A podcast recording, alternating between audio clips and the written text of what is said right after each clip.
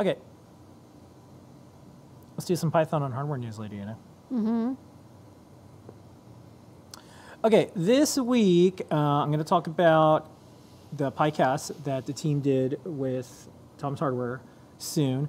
Um, I thought this was kind of cool. This is a retro RPN calculator emulator using the PyPortal Titano with CircuitPython.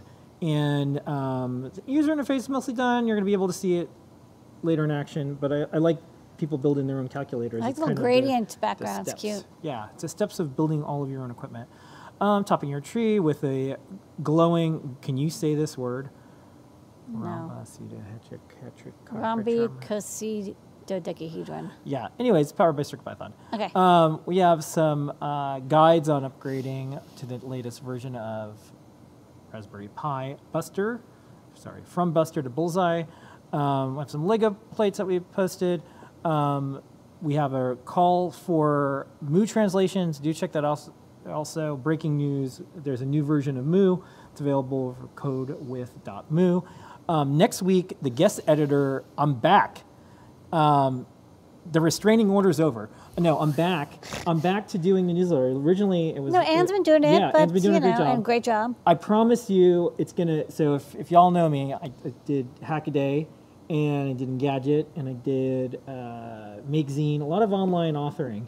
And if you like black and white photos, if you like that style, if you like Lowercase. if you like lowercase, if you like things a little edgy, a little artsy, a Little gothy. you might like this newsletter that I'm doing. Yeah. The gothiest, the edgiest, the lowercaseiest. Yeah.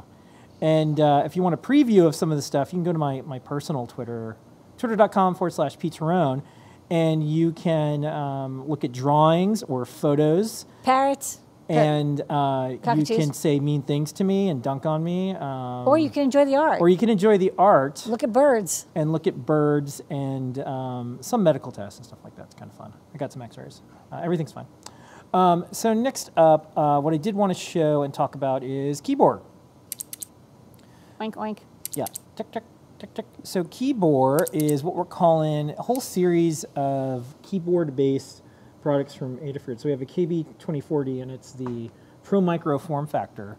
And um, the kind folks at Tom's Hardware had Dan and Jeff and Scott on the show um, that they do. So, Lady Ada, what what's the big deal about this Pro Micro key, keyboard thing? Well, the RP2040, um, Why is it a pig? Because it's a it's a keyb, but we don't want to call it keeb because a lot of people could say keeb, so we want to call it Kee Boar, which is a, a little pig with a key as its nose.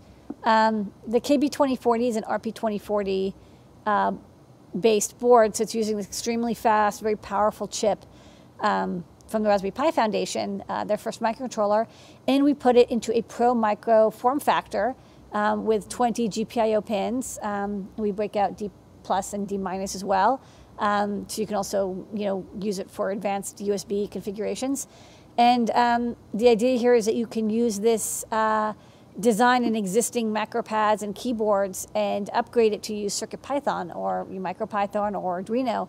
Um, and it's a big upgrade from the 32U4 that a lot of people use for keyboards. It, it runs out of memory very easily.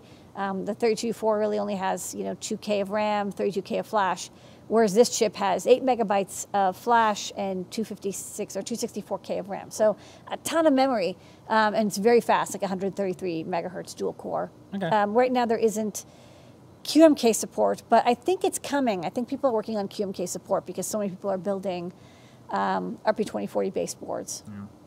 And also, um, catch the whole thing. Uh, I Yeah. condensed this down to like 20 seconds, but it's about 30 minutes long, and the entire crew's there, and you'll be able to learn all about this and more.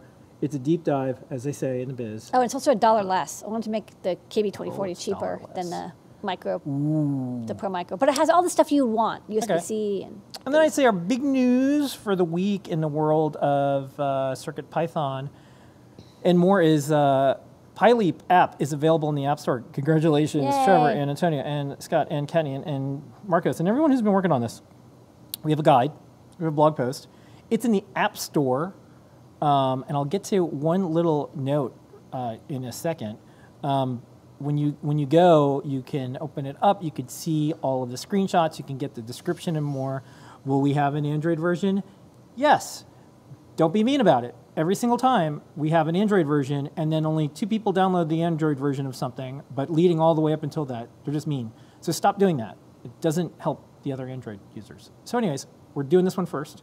Expect an Android version down the road, but we also have other ways to get things on Bluetooth hardware. You can also use a well. You can use from Android from Chrome web browser. yeah, from all sorts of things. So we're going to make sure you're able to do everything all the time, everywhere, from multiple devices. That's kind of our jam. Um, but there's this weird thing that comes up every single time, no matter what app we do. We released an Android version, and someone said, "Do you have an Android version?" I'm just like, "Are you kidding me?" It's an Android version, and they're like, "Oh yeah, sorry. I'm just used to asking that. Please don't do that." So um, that's everything in the world of Python on hardware. We deliver these to your inbox every single week. Get the newsletter that I'm going to be writing very soon. You can go to adafruitdaily.com. Search around. We're the only site that I know of at this point that respects do not track. It's a separate website for newsletters. You can't get spam from us. You can try, but we're just not going to do it. And you go to Adafruit Daily, not adafruit.com, to get any of our newsletters. We wanted something completely separate so no one could ever say, y'all are spamming me. We just don't. Don't have those pop ups, don't do anything. And that's Python on Hardware News this week. That's what we're doing.